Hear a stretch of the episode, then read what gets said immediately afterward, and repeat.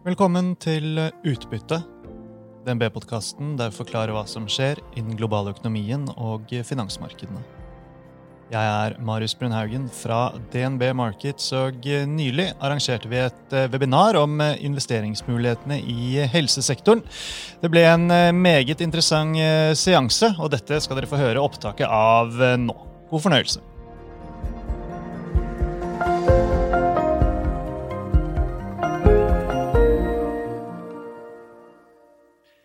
Hei og velkommen til oss i DNB og denne markedsoppdateringen som skal handle om investeringsmuligheter i helsesektoren.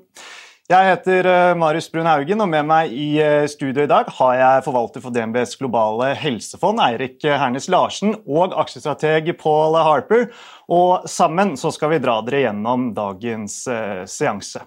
Og Vi ønsker jo å diskutere med dere i dag, så vil oppfordre dere til å stille spørsmål til oss underveis, slik at vi får en god diskusjon.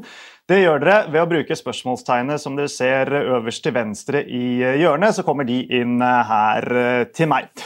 Men jeg tenkte å starte med et lite spørsmål til deg, Eirik. Altså, helsesektoren den har jo vært i en megatrend over mange år. Den har gitt god avkastning til investorene.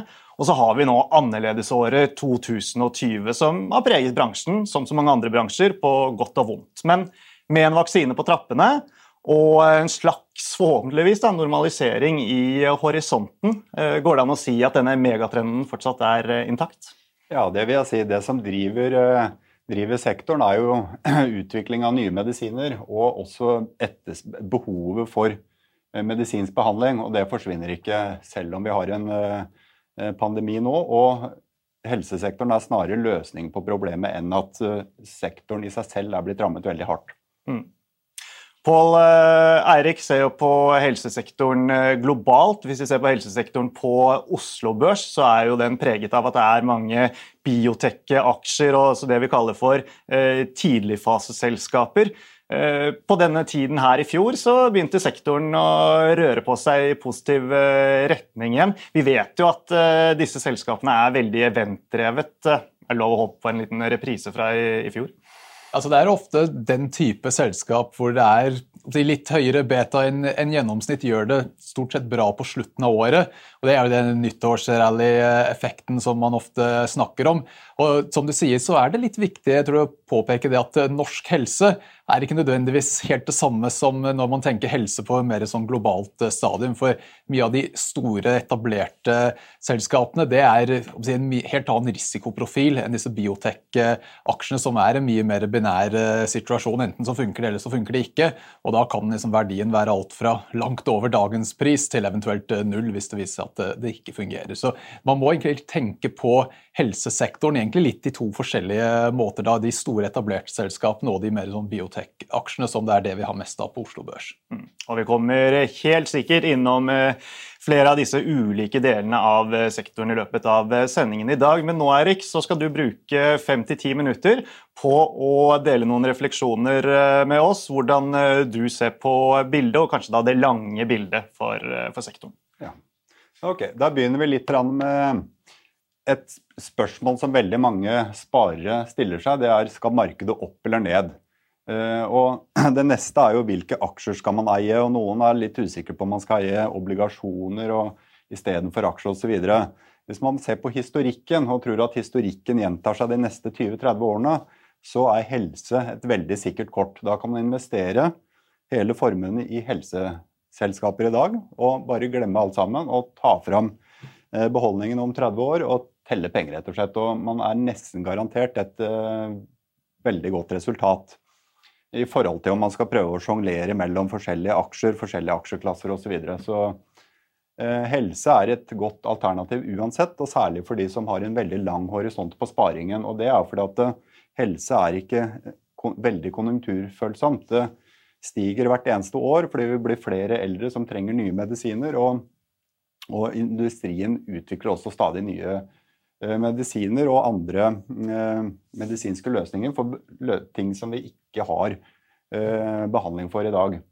Det er fortsatt massevis av sykdommer vi ikke har medisiner for i dag, så potensialet er fortsatt enormt. Hvis vi bare ser litt på historikken, så har helse vært en veldig god sektor med mye bedre avkastning enn det brede markedet. Men det er ikke så veldig mange som får med seg dette. for at Helse er også litt tregt. Det er lange produktsykler, og det skjer ikke så veldig mye fra år til år. Så det er ikke så spennende å spekulere i denne sektoren som kanskje i teknologi eller andre eh, sektorer hvor skiftene er mye større. Eh, men hvis man har en lang horisont, så er, eh, så er helse et eh, veldig fornuftig sted å investere. Eh, og som Paul eh, Harper var inne på, så er helsesektoren i Norge litt forskjellig fra sektoren internasjonalt, hvor man har en mer moden industri. Eh, slik at man eh, er sikra på å få den eksponeringen mot de lange driverne, eh, istedenfor at man har mer litt sånn loddpreg på investeringene, sånn som man kanskje har i, i Norge i visse tilfeller. Så viste jeg nå eh, avkastningen. Eh, og Hvis vi ser på årsaken til avkastningen eh, for helseselskapene, så er det fordi resultatveksten i industrien er såpass god som den er. Eh, ser vi tilbake til 1995, så har resultatene i, selskapene økt med ca. 9 hvert eneste år. Eh, I motsetning til aksjemarkedet som helhet, som vokser kanskje 5-6% i året. I tillegg til det så har man ganske god utbyttegrad på helseselskaper. Så det er veldig stabilt, og uansett hva som skjer med verden, så blir vi syke. Det kan vi ikke utsette. Vi må ha behandling der og da selv om verden eh, faller i grus. Så dette er veldig stabilt, i tillegg til at det har, eh, har sterke drivere som gjør at etterspørselen vokser. Og så har jeg fått mange spørsmål, særlig fra sommeren og til, eh, til utover høsten. Hva skjer med helsesektoren? Mange er jo med på, på festen i aksjemarkedet og opplever at helsesektoren har hengt litt etter helt til det siste. Og man stiller seg da spørsmålet hva er det man skal gjøre nå? Eh, eh, er kanskje ikke helse så veldig spennende å investere i lenger? Eh, nå kan man alltid lage masse forklaringer på hvorfor sektoren henger litt etter. Hvis vi bare ser på resultatene som vi følger med på, vi ser på hvordan det går med utviklingen i selskapene, så går det veldig bra. Der er det ingen tegn til at industrien har problemer. Det som man kanskje kan peke litt på, det er at i år har det vært et valg i USA. Og helsesektoren er jo veldig regulert, og politikerne setter rammene for, for, for industrien. Eh, og det har vært frykt for at demokratene i USA skal komme med reformer som vil, vil gjøre det litt mindre lønnsomt for farmasi- og helseindustrien som helhet. Så er spørsmålet er dette en god grunn til å holde seg unna sektoren. Man har hatt masse tilsvarende situasjoner historisk hvor eh, man har hatt den type frykt. Det som er hele poenget, er at industrien utvikler produkter som det er enorm betalingsvilje for. Alle som går til legen og får beskjed om at man har kort tid å leve, men det fins en medisin som kan redde livet ditt. Alle de personene vil ha nesten ubegrenset eh, betalingsvilje for en, for en, medisin som redder livet. Og det er jo det denne industrien gjør. De, industrien redder liv og, og, gir oss flere leveår. Det vil det alltid være eh, behov for, og så lenge pri, produktene prises fornuftig, eh, så er det ikke noe å frykte. Uavhengig av politisk regime så, så vil det være betalingsvilje og evne. Så jeg har bare tatt et eksempel herfra tilbake til begynnelsen av 90-tallet, hvor Bill Clinton eh, eh, var presidentkandidaten.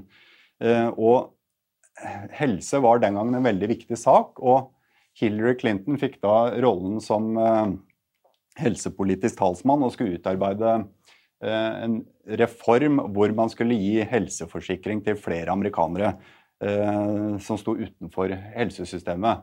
Den gangen så falt sektoren ganske kraftig. Som vi ser på, på grafen, så falt eh, sektoren med ca. 35% fra toppen i, i, 92 til det bunna ut i, i 93. Så kan man kanskje si at hvis man da solgte på topp der i 92, så var man veldig smart og tenkte at eh, nå, nå, sparte jeg mye penger som, som kom meg ut av, av dette her før, før det falt. Men som jeg har sagt, så er det viktig å ha lang fokus. og Hvis vi bare ser på det lange bildet, hva skjedde etter dette? Så ser vi helt til venstre her, så ser vi 1992 eller 93, hvis man solgte da fordi at man var redd for at eh, Hillary Clinton og Bill Clinton skulle innføre en helsereform, så hadde man gått glipp av en enorm meravkastning. Siden den gang så har helsesektoren steget med 2700% som er betydelig mer enn resten av markedet. Og Vi hadde litt en tilsvarende situasjon i 2008-2009, hvor Obama innførte en litt tilsvarende reform som det Hillary Clinton prøvde på eh, en del år tidligere. Og Det har også vist at eh, effekten av det har faktisk vært i sum positivt for, for industrien. Så konklusjonen er at på lang sikt så er det et langsiktig fokus som lønner seg. Og da er det å fokusere på hva er det bedriftene kommer til å tjene i framtiden. Skjer det noe med inngangsbarrierene her? Um, bare si litt om uh, hvilken investeringsstrategi vi har i Helsefondet. Vi, vi, prøver å se etter selskaper som har gode utsikter og robuste posisjoner, og som vi mener er undervurderte. Og det har gitt en god eh, avkastning, både eh, relativt og absolutt, selv om vi har hatt litt eh, problemer i år. Bare litt eh, oppsummeringsvis så kan vi reflektere litt om hva er det helseindustrien gjør. Og som jeg sa, så er det den gir oss flere leveår. Og hvis vi bare ser litt på progresjonen i, eh, i industrien og hvilke løsninger som har kommet derfra, så viser bildet til venstre på skjermen en operasjon for eh, ca. 150 år siden. Da hadde vi ikke noen gode uh, bedøvelsesmetoder, så da brukte man masse Det var alkohol og litt sånne ting inn i bildet. Noen blødde pasientene i svime før man sagde av det benet. Uh, så det var mange ganske bestialske metoder å få gjennomført en, en, et kirurgisk inngrep. Men det var helt nødvendig for å berge pasientens liv.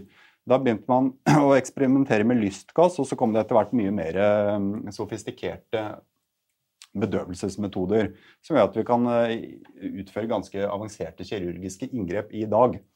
Eh, og så kommer penicillin på midten av 1900, eller på rundt 1930-1940, som har vært et enormt gjennombrudd, som også gjør at til å begynne med så måtte du sage av beinet hvis du, hvis du overlevde Eh, den amputasjonen, så kanskje du eh, hadde et greit liv etterpå. Så kom penicillin, som gjorde at man kunne istedenfor amputere en kroppsdel, eh, ta en penicillinkur og bli kvitt infeksjonen. Og det er massevis av eksempler som viser at helsesektoren har bidratt til å øke levestandarden. Og nå så har vi jo korona, som er en ny utfordring. og Eh, ved inngangen av året så var jo dette et helt nytt virus, hvor man ikke hadde noen gode behandlinger eh, for, for, akkurat dette viruset. Og nå har industrien på rekordtid kommet fram til vaksiner som viser seg å ha ganske stor uh, effekt. Så forhåpentligvis så vil 2020 gå inn i, året, inn i historien som året hvor, hvor vi ble hardt rammet av korona, og 2021 vil gå inn i historien som året hvor vi kom ut av Eh, krisen. Så ja. Det var vel egentlig det jeg hadde tenkt å si. Ja, eh, Veldig bra. Det er ikke godt å trekke litt eh, disse lange linjene, Pål. Det er jo åpenbart eh, fristende da, når man ser på liksom, den solide meravkastningen som sektoren har generert eh, over tid. Ja, så som du sier, Det er nettopp det med å ha en sånn langsiktig fokus her. For eh, helse er det vi kaller en defensiv sektor, hvor inntjening er ikke noe særlig følsom for utvikling i økonomien. Så da når man har et sånt taktskifte som markedet priser inn nå, forventning er at veksten i økonomien skal akselerere nå de neste kvartalene, og Da blir det til at investorene søker mer disse sykliske selskap, til industri, råvarer og energi osv. Så, videre. så det er derfor helse kanskje gjør det litt dårligere nå på kort sikt. Men nettopp det, hvis du har en underliggende vekst i inntjeningen, så er et av de punktene som vi egentlig har opplevd nå de siste ti årene, at underliggende vekst i økonomien blir gradvis dårligere etter hvert som store endringer, du har sånn type befolkningsvekstendringer osv. Så, videre, så det er ikke like lett å vokse i samme tempo som man gjorde for 20 år siden og 30 år siden. Så de selskapene som klarer å generere vekst jevnt år etter år, får etter hvert bedre og bedre prising. Så hvis man ser på nordiske indeksen, der har du veldig mye helse fra danske noterte selskap. Hvis du ser på inntjeningsveksten fra toppen av sykelen før finanskrisen frem til nå, så er nesten hele veksten for hele indeksen kommet bare fra helseaksjer. Veldig mye annet har egentlig hatt nesten nullvekst i inntjening, men det er helse som egentlig har stått for veldig mye av avkastningen man har fått eh, i Norden. Og Det bare egentlig bare viser at der hvor du klarer å ha en sånn forutsigbar vekst, er der man stort sett har mest villighet til å betale høye multipler, mens de sykliske selskapene de gjør det bra ofte i de periodene hvor det blir bedre vekst, men så de det dårligere igjen etterpå. Det er ikke sånn at de nødvendigvis tar igjen alt det de tapte på vei ned i de eh, gode periodene hvor det har bedre vekst. Hmm. Bra. Vi har fått inn uh, masse spørsmål, så uh, vi bare gyver løs. for å gjøre oss ferdig, kall det med presidentvalget først. Da. du var jo inne på det. du gikk vel langt i å si at i sum så på en måte er det, er det støy. Men det er et spørsmål er en som lurer på, er det grunn til å tro at farmasibransjen i USA vil bli strengere regulert under president Biden? Nei. Ikke strengere regulert, men for det, det er allerede strengt regulert allerede, med FDA som skal godkjenne medisiner osv. Eh, men eh, organiseringen av helsevesenet er jo det man diskuterer. For i Norge og en del vestlige, andre europeiske vestlige land så er vi eh, vant med at det, er det offentlige som styrer helsevesenet. I USA er det en litt annen organisering, hvor det private har en ganske stor andel av eh, rollen også. Private aktører, private helseforsikringsselskaper. Eh, og det er jo det som man kanskje kan eh, tenke seg at man, at man, får en vridning hvor det offentlige USA får en litt større rolle. Um, og da vil jo implikasjonen av det også kunne være at det blir mer press på prisene, fordi at det offentlige har mer innkjøpsmakt, så de kan diktere prisene i litt større grad enn det som er tilfellet i dag blant de private aktørene. Mm. Men så har det skjedd en konsolidering også blant de private innkjøperne de siste årene, så det har allerede Eh, blitt mye tøffere for et farmaselskap å ta bare å øke prisene. Sånn som var praksis tidligere, så kunne man øke prisen med 5 eller 10% hvert eneste år uten at det hadde skjedd noe som helst med produktet. Det blir mye vanskeligere i fremtiden, og det har allerede blitt veldig vanskelig for, for, for veldig mange. Så jeg frykter ikke så veldig mye at offentlige blir litt større. Det, det tror jeg ikke får så veldig stor eh, effekt. Mm. Så du frykter ikke at det kan komme prispress og, og, og press på marginer? Nei, men jeg, det som kan skje, det er at hvis debatten blusser opp, så vil nok aksjekursene kanskje Det er nok mange investorer som vil frykte at det skal få radikale endringer for industrien og presse kursene ned. Sånn som jeg viste det eksempelet med, med Hillary Care, som det ble kalt den gangen på begynnelsen av 90-tallet, og da hadde Obamacare som uh, faktisk ble implementert, og det hadde ikke noe Eh, store eh, negative konsekvenser. Men, men som du har vist, da vil jo du sitte klar til å utnytte det i så fall i det korte bildet? Ja, og det er veldig viktig da som investor å ikke vipp, la seg vippe av pinnen og selge, men bare sitte gjennom. Fordi poenget er at det, industrien har også prisingsmakt. Hvis det offentlige dikterer en pris og sier at vi skal kjøpe medisin for x antall kroner eller dollar, så kan selskapet si at det, det kan vi ikke selge for. Eh, I Europa så er det mange farmasiselskap som ikke selger på en del, europe, i, på en del europeiske markeder fordi at prisene er for lave. F.eks. Tyskland og England har vært ganske harde på forhandlende priser. Norge er også veldig tøffe. Så det, det gjør jo at det, det, tar noen ganger litt tid for, før vi får medisiner eh, også i Norge. Mm. For at farmasiselskapene kan rett og slett la være å selge. Bra. Eh, vi skifter tema litt. Altså, I dagens nullrenteverden så er det jo selvfølgelig mange investorer som er opptatt av eh, utbytte, og når det kommer til helseaksjer, intet eh, unntak. En som lurer på om du har noen gode forslag til typiske utbytteaksjer i sektoren. Altså, er, utbytte en ting du legger vekt på når du ser på selskapene? Både ja og nei. for jeg liker å se, Vi ser jo på kontantstrømmen i selskapene. Det er jo stort sett modne selskaper vi investerer. Og Da er det jo greit å se hvordan den kontantstrømmen blir brukt. Eh, og da foretrekker vi enten at selskapet betaler ut en god del i utbytte, eller at selskapet kjøper tilbake aksjer. Eh, og så har du da noen som eh, har en ekspansiv strategi også, med, hvor de bruker en del av kontantstrømmen til oppkjøp av andre selskaper. Men når det gjelder spørsmålet, så er det de store farmasiselskapene, europeiske og amerikanske selskapene, har ganske god utbyttegild, rundt Snittet er rundt 4 litt i underkant av 4% og du finner også selskaper som har utbyttegrad på opptil 5-6% av aksjekursen. Og Det syns jeg personlig er kjempegode investeringer hvis man har en lang horisont. og Hvis du ser på hva du får i obligasjonsmarkedet i dag, så var du inne på det, det er omtrent ingenting.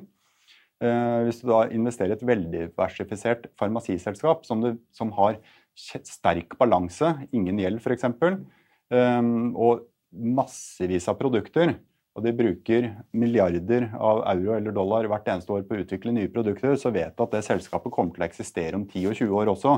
Så du trenger ikke være redd for å miste hovedsolen. I mellomtiden så sitter du og får 5 eh, direkteavkastning. Så det, det er kjempeattraktivt, sånn som jeg ser det. Mm. Og jeg er litt forbauset over at ikke flere pensjonskasser for eksempel, tenker i de banene. Mm. Hva er eksempler på selskaper som uh, typisk man kan forvente vil kunne betale relativt uh, stabile, solide utbytter? Uh, Nei, I Europa så har du Roche, Novartis, uh, Sanofi f.eks. Tre selskaper med veldig sterke posisjoner som også betaler godt med utbytte.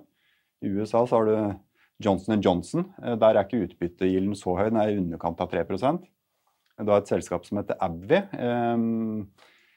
som er, har litt mer utfordrende eh, framtid. fordi at de har ett stort produkt som har mistet patent, men så har de noen andre produkter som skal kompensere for det. Men du, men du er litt avhengig av at det slår til for at, for at, det skal bli en veldig god investering. Men der er yielden over 5 um, ehm, Så det er stort sett hvis man holder seg til de store farmasiselskapene, så, og man er opptatt av utbytte, så, så gjør man ikke veldig mye galt. Mm. Og Hvis man da kjøper la oss si, en fire-fem forskjellige selskaper, så, så har man eh, diversifisert eh, en del av den selskapsspesifikke risikoen. Ja. Hva sier du, Pål? Det virker fornuftig?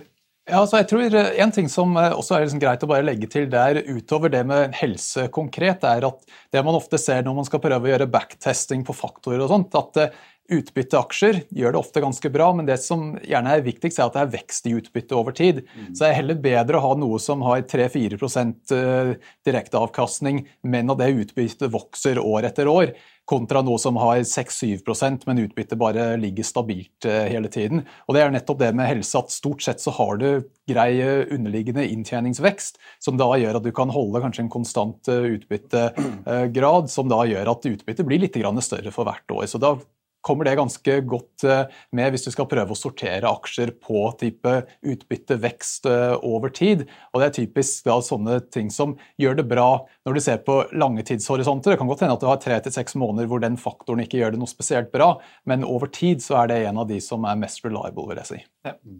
Og Det er greit å bare tilføre de selskapene jeg nevnte. De betaler kanskje 30-50% av kontantstrømmen i utbytte. Så de har massevis å gå på. Eh, så det er jo veldig liten risiko for at de må holde tilbake utbytte eller kutte utbytte, og de øker også utbyttet hvert eneste år. Mm. Vi kommer ikke utenom eh, covid-19 som eh, tema. Du nevnte det jo litt, Eirik. En som lurer på, Er det et dårlig tidspunkt å gå inn nå i aksjene som lager covid-19-vaksine? Jeg vil si ja, men man vet jo aldri. Eh, se Moderna, som er eh, det selskapet som kanskje Det er jo Pfizer og Moderna som, eh, som har kommet lengst på vaksinefronten. Og begge selskapene har jo kommet med resultater som viser veldig gode, god effekt av de vaksinene de har. Se på Moderna, så er prisen, eller verdi, markedsverdien på det selskapet nå i går 60 milliarder dollar. Og sist jeg sjekka tidligere i dag, så er kursen på vei oppover. Så nå er vel markedsverdien 70 milliarder dollar. Og da skal de selge ganske mange vaksiner for å forsvare den verdien. Så jeg vil si at det er litt for sent å investere i det selskapet nå. Jeg nevnte Sanofi for eksempel, som et uh, europeisk farmasiselskap som også har en vaksinedivisjon uh, som er større enn det man forventer at salget av den covid-vaksinen til Moderna er. som ligger inni det er det ene området i Sanofi. Og så har de konsumhelsedivisjon, de har en farmasidivisjon, de har masse andre virksomheter i tillegg. Og markedsverdien på Sanofi er 100 milliarder dollar ca. Så i Moderna så får du ett produkt. Og så har de en teknologi, Man tror at den teknologien som Moderna har brukt for å utvikle den covid-vaksinen, vil fungere i mange andre uh, områder også. Sånn at man legger litt uh, godvilje uh, til grunn også på de produktene. Men allikevel så vil jeg si at det, det å gå inn på et, på et, veldig sent tidspunkt i en litt sånn spekulativ aksje, det, det, kan, det er i hvert fall risikabelt. Det kan godt være at kursen stiger og går helt av skaftet, for at det oppstår en eufori rundt det. Men hvis man skal prøve å regne hjem en investering, så ville jeg vært litt forsiktig.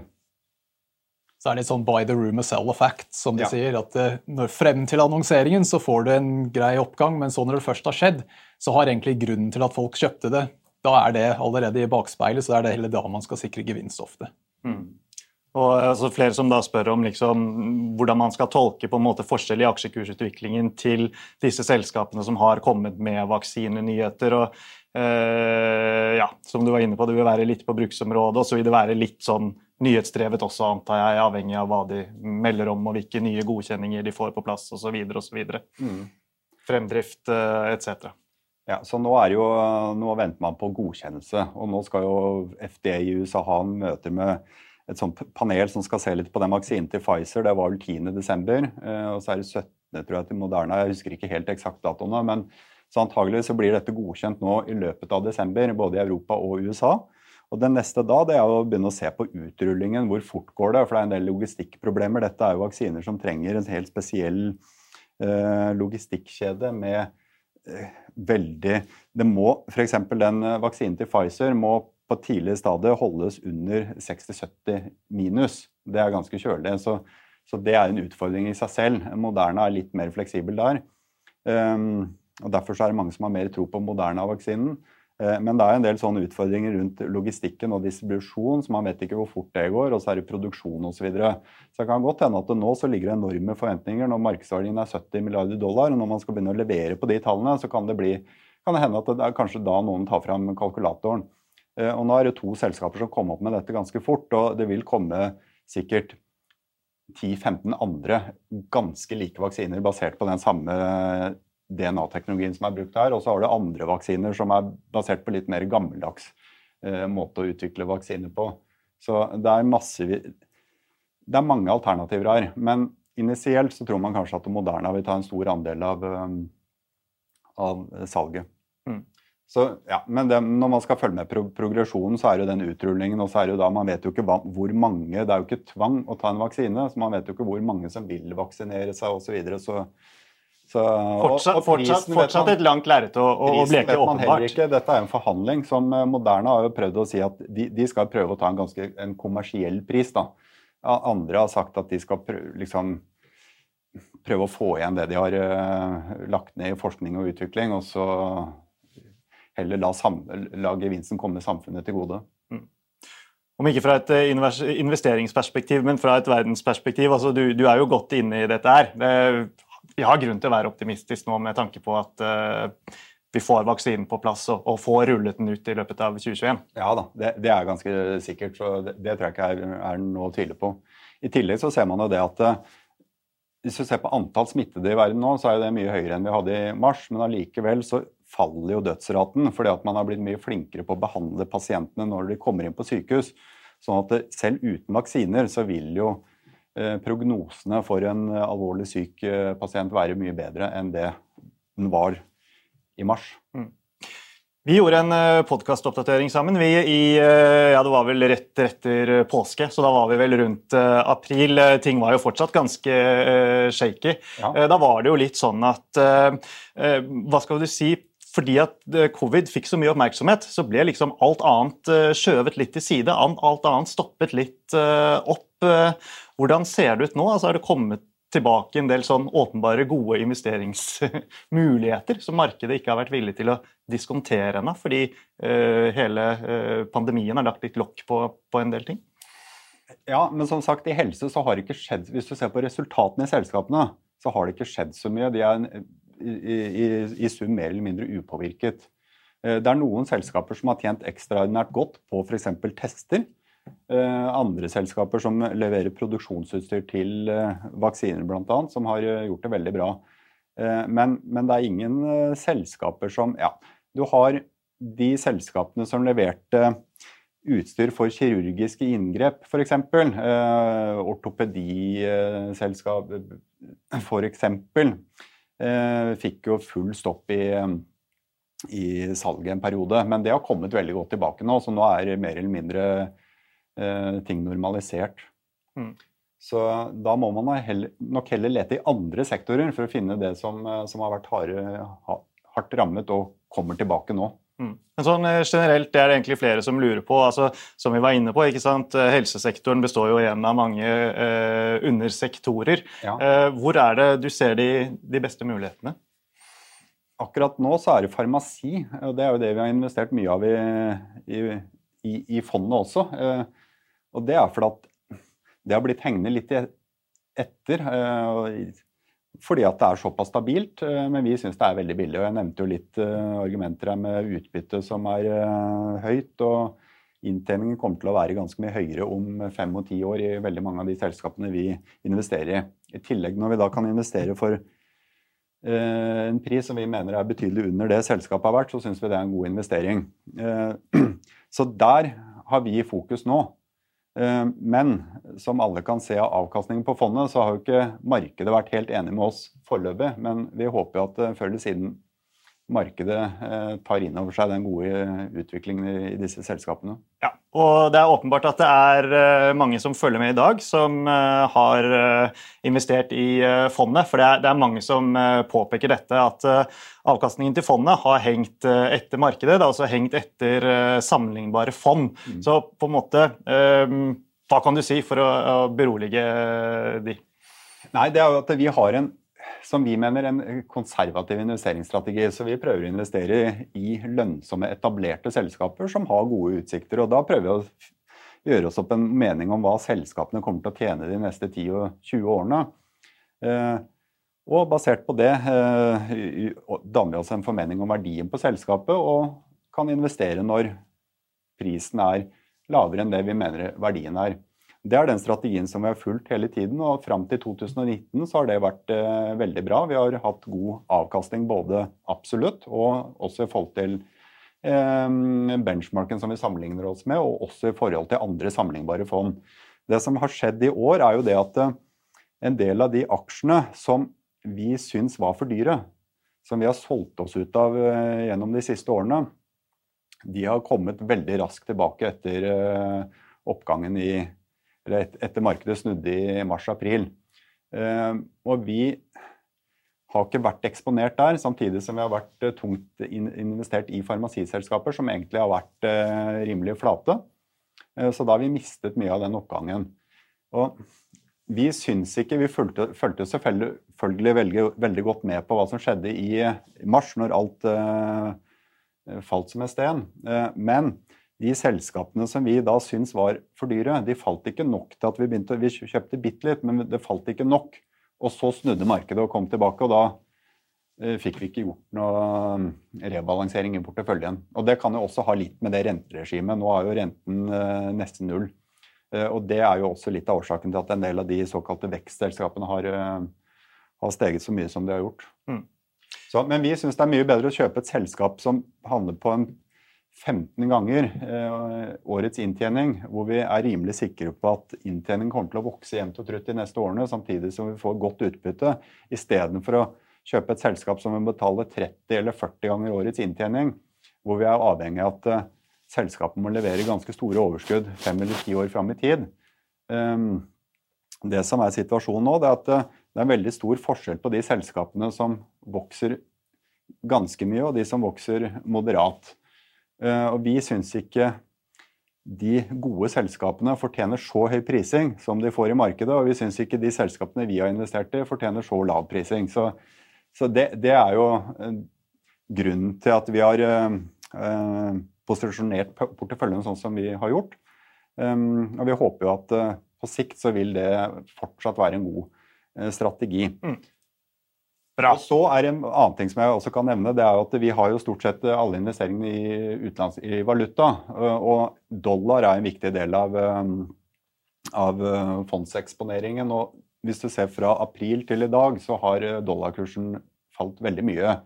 Så det gjør også at hvis vi har hatt um, investeringer i selskaper hvor aksjekursen bare har ligget uh, flatt, så har vi fått en negativ valutaeffekt på ca. 15 Eh, bare mot dollar. Så, så, det er jo også noe som trekker litt ned.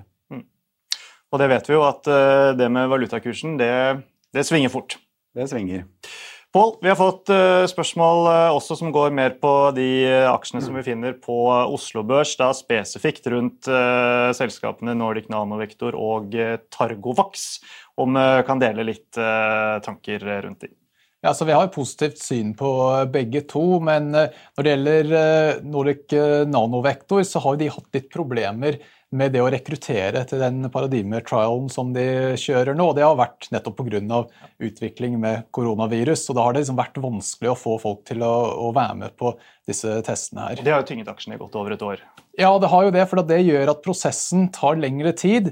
og Når et selskap da har eh, ikke noe omsetning og heller bare kostnader, så blir det jo til at eh, for hver eh, dag som går, så bruker man opp noe av den kontante bufferen som man har. Så vi vet at de må antageligvis hente penger på et eller annet tidspunkt, og jo lenger den prosessen tar med å få eh, antall pasienter eh, opp til det de skal ha, jo større risiko er det for at de da må hente mer penger til å klare å sørge for at de har nok eh, kontanter til å gjennomføre den eh, prosessen. Så Det er jo selvfølgelig da en stor risiko når du er i en sånn tidlig fase, da, at du må liksom klare å få gjennomført disse testene. Targovax er jo også tidlig fase, sånn fase to-utvikling. Eh, og Der kan vi si at der har de hatt eh, noen litt positive nyheter eh, nå nylig som har hjulpet litt på kursen. og Det har en sånn teknisk litt hyggeligere graf kan du si, enn det du har i Nordic Nanovektor. Så selv om vi liker begge selskapene fra et fundamentalt perspektiv, så syns jeg ofte med disse biotek-selskapene, i hvert fall for oss som ikke har noe sånn ordentlig direkte peiling på hvor sannsynlig det er at disse produktene kommer til å fungere eller ikke, så syns jeg det er alltid nyttig å se på disse grafene litt med sammenheng med teknisk utvikling også. For da kan man kanskje fange opp eh, litt mer informasjon enn det som eh, si, utenforstående ellers klarer å få med seg. Så jeg liker å se at eh, kursen har en positiv momentum hvis man skal ta sats på det, med mindre man er ekspert på akkurat disse områdene. Så av de to så vil jeg se foretrekker Targovax. Mm. Fått noen spørsmål uh, om hva uh, fondet ditt uh, heter, Eirik. Det er DNB Global Helse på norsk, kort og godt? er det ikke det? Eller Healthcare? DNB Healthcare på norsk og engelsk. På norsk og engelsk, ok. Og så kan vi samme åndedrag da, ta med at du har jo også flere kollegaer som jobber med dette. og Benedicte heter en av medforvalterne. Hun lanserte nylig et nytt fond mm. som investerer mer i den type tidligfaseselskaper som f.eks. Uh, du finner på Oslo Børs, som vi nevnte eh, nå. Så Det går også an å ta eksponering hvis man ønsker det, mot sånne typer selskaper spesifikt via eh, fond som bl.a. dere tilbyr, og, sikkert mange andre også. Ja. ja. Bra. Eh, flere spørsmål kommer inn. Jeg har et spørsmål til om mandatet til fondet ditt. En som lurer på om det er begrenset til eh, det han kaller for verdiaksjer, eh, eller om det er på en måte etter din egen preferanse? Ja, Det er min preferanse. Så det er den strategi som jeg mener er fornuftig, også for en langsiktig sparer. Eh, så, så, så er det den tilnærmingen jeg mener er mest fornuftig. Hvis du klarer å identifisere noe som er verdt 100 og betaler 70, og hvis du repeterer det mange ganger, så gir det over tid et godt resultat. Eh, noen ganger i aksjemarkedet så er det ikke alltid man er helt enig. Så i perioder så kan det jo svinge litt. Eh, men, men det, er, det, er, det, er, min investeringsstrategi og filosofi som jeg mener er eh, fornuftig. Mm. Eh, men vi har ingen begrensninger. Vi kan investere i et binært eller tidligfase biotekselskap som bare har en idé. Vi har også et veldig åpent mandat i forhold til regioner, så vi kan investere i hele verden. Flere som lurer på om, om du er fondet er valutasikret, eller om du er hedget mot valuta på en eller annen måte? Nei, det er ikke valutasikret. Og det, og det har vi ikke mandat til å gjøre. Eh, så, så det, det, er noe som er greit å være litt obs på. Det kan man gjøre privat også. Eh, hvis man har, det kan man sikkert gjøre i DNB Markets eh, bl.a. Hvis man har en valutakonto, så kan man sikre noe av den fondseksponeringen, slik at man eliminerer eller i hvert fall reduserer noe av valutasvingningene. Ja. Kan bare legge til der sånn på generell eh, basis eh, så eh, er ikke det noe som er veldig vanlig å gjøre, i hvert fall ikke blant de private sparerne. Da. Bare sånn at det er, det er klart. Tanken er at lang, på lang sikt så vil de valutasvingningene eh, veie opp hverandre. slik at eh, kost, Da sitter man bare igjen med en kostnad for å sikre. Mm. Mm. Bra. Eh, vi må ta et par eh, spørsmål til. En som lurer på, og her holdt jeg på å si, får du si om du har kunnskap eller ikke. Da er vi inne på geneterapi, er det en som lurer på. Ja. Han lurer på hvordan det vil slå ut for inntjeningen i helse. Om man vil kunne se et marginfall som følge av det som skjer innen genterapi. Ikke foreløpig, i hvert fall. For det er jo veldig få genterapiprodukter som er godkjent for bruk. Det er noen av de, men det er heller et gjennombrudd for en del sykdommer som eh, gen genetiske sykdommer som i dag ikke finnes noen behandling for. Som man kan uh, behandle på en veldig god måte. Så det er mer et potensial for alle de i, i dag som, som uh, lider en ganske dyster skjebne. og for industrien så er det bare en mulighet, rett og slett. Det, jo, det som er utfordringen i dag, det er å få skalert opp. Det er en ganske tung produksjonsprosess. Eh, men eh, marginmessig så har ikke så veldig mye å si. Det som man kan eh, se for seg, som i hvert fall jeg har tenkt litt rundt, det er det at hvis du går tilbake til år 2000, så var det noe som het Human Genome Project, hvor det var et kappløp om å, for å liksom kartlegge det menneskelige DNA-molekylet, for å finne ut egentlig hvordan det ser ut. Og i kjølvannet av det så har man delt opp eh, DNA-molekyler gener, og så er det det å finne ut hvilke, hvilke gener eh, styrer eh, ulike prosesser i kroppen. Fortsatt så har vi ikke full oversikt over hvordan menneskekroppen fungerer helt på molekylær nivå. Men la oss si om jeg vet ikke, jeg skal ikke si om 20 eller 30 år, for jeg aner ikke når det skjer, men en eller annen gang i framtiden så kan det hende at vi har et komplett bilde av hvordan menneskekroppen fungerer, og hvilke gener som eh, styrer hva. Da kan vi for seg bare konstruere, designe medisiner så lenge vi skjønner mekanismen til sykdommen. Og når det kommer, så kan det hende at det blir mye enklere å utvikle medisiner, og dermed også flere medisiner og lavere lønnsomhet. Mm. Eh, men det er ganske langt fram i tid. Fortsatt er det vanskelig å utvikle medisiner. og de fleste medisinene eh, Eller fleste medisiner som forsøkes å utvikles, eh, feiler på et eller annet stadium i, i utviklingsforløpet.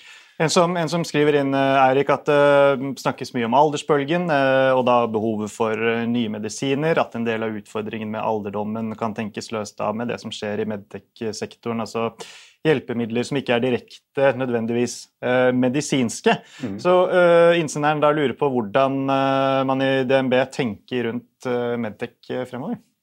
Ja, nei, Vi ser jo også på en del av de hjelpemiddelselskapene. og da har jo Det som vi kan ha investert i, det er f.eks. Eh, sånne aktivitetsarmbånd eller eh, aktivitetsklokker. Da hadde Fitbit som har blitt kjøpt av Google, eller skal i hvert fall Google ønsker å kjøpe Fitbit. Og så har du jo Apple sin eh, klokke. Eh, mange av de, de, eh, Den type hjelpemidler er jo noe som vi ser på, men det er ikke så lett å investere i, direkte i de. For at mange av de teknologiene ligger i, som en liten del av et veldig stort selskap.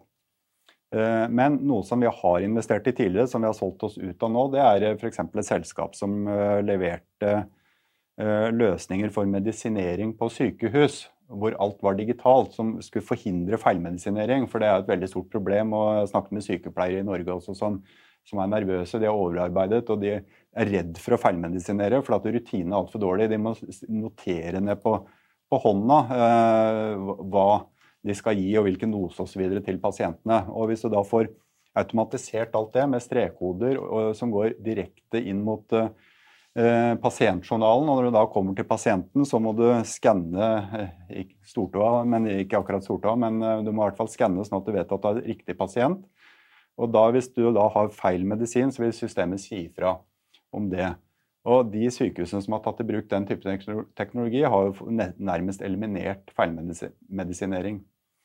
Og Det finnes en del andre tilsvarende eksempler. Men, men, men men, det, men, vi følger i hvert fall litt med på det området som heter Det er noen som kaller det velferdsteknologi også. Eh, og du har jo en del sånne dispensere som står hjemme hos folk også, som, eh, som, eh, som gjør det lettere for pasienter som trenger tilsyn, men allikevel kan bo hjemme.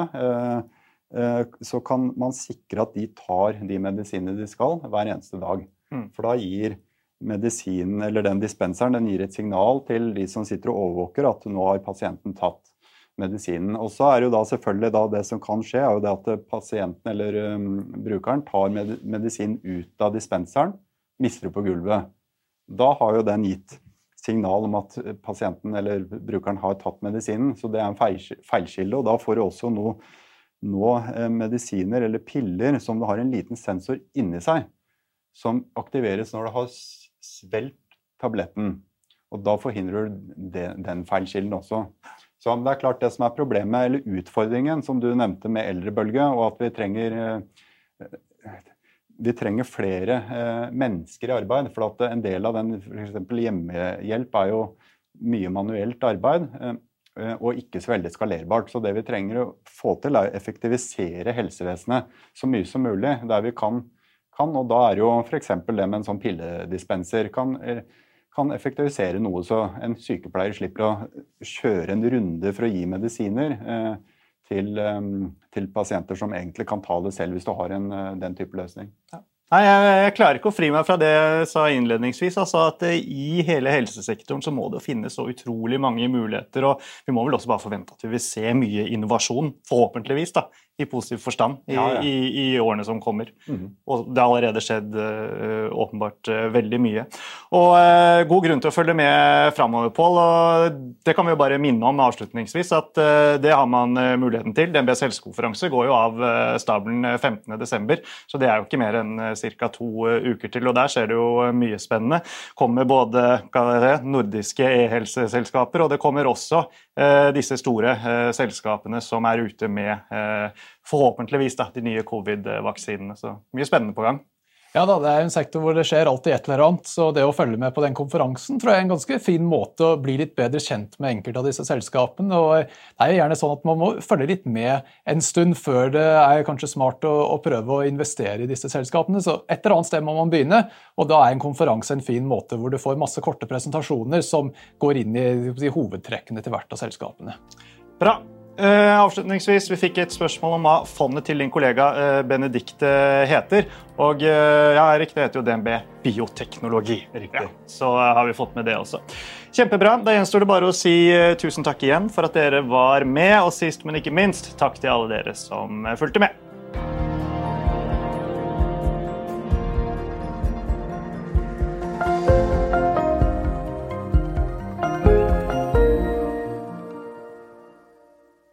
Denne podkasten og dets innhold skal anses som markedsføringsmateriell fra DNB, og må ikke oppfattes som investeringsanbefaling eller som investeringsanalyse. Innholdet skal heller ikke anses for å være investeringsrådgivning tilpasset den enkelte kundes behov.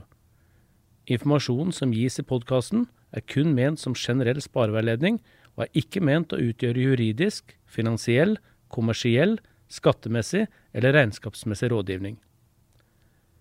Innholdet i sendingen er ikke gjennomgått eller godkjent av DNB Markets avdeling for analyse. Alle uttalelser reflekterer DNBs vurderinger på tidspunktet for den aktuelle sendingen, og kan i etterkant endres uten nærmere beskjed. DNB er ikke ansvarlig for hvordan informasjonen i podkasten benyttes eller tolkes.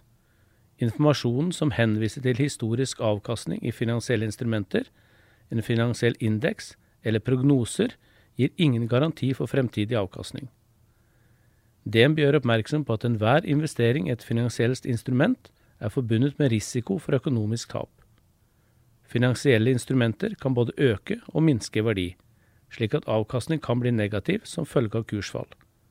DNB tar intet ansvar for direkte eller indirekte tap og kostnader som måtte oppstå ved bruk av den informasjonen som gis i podkasten.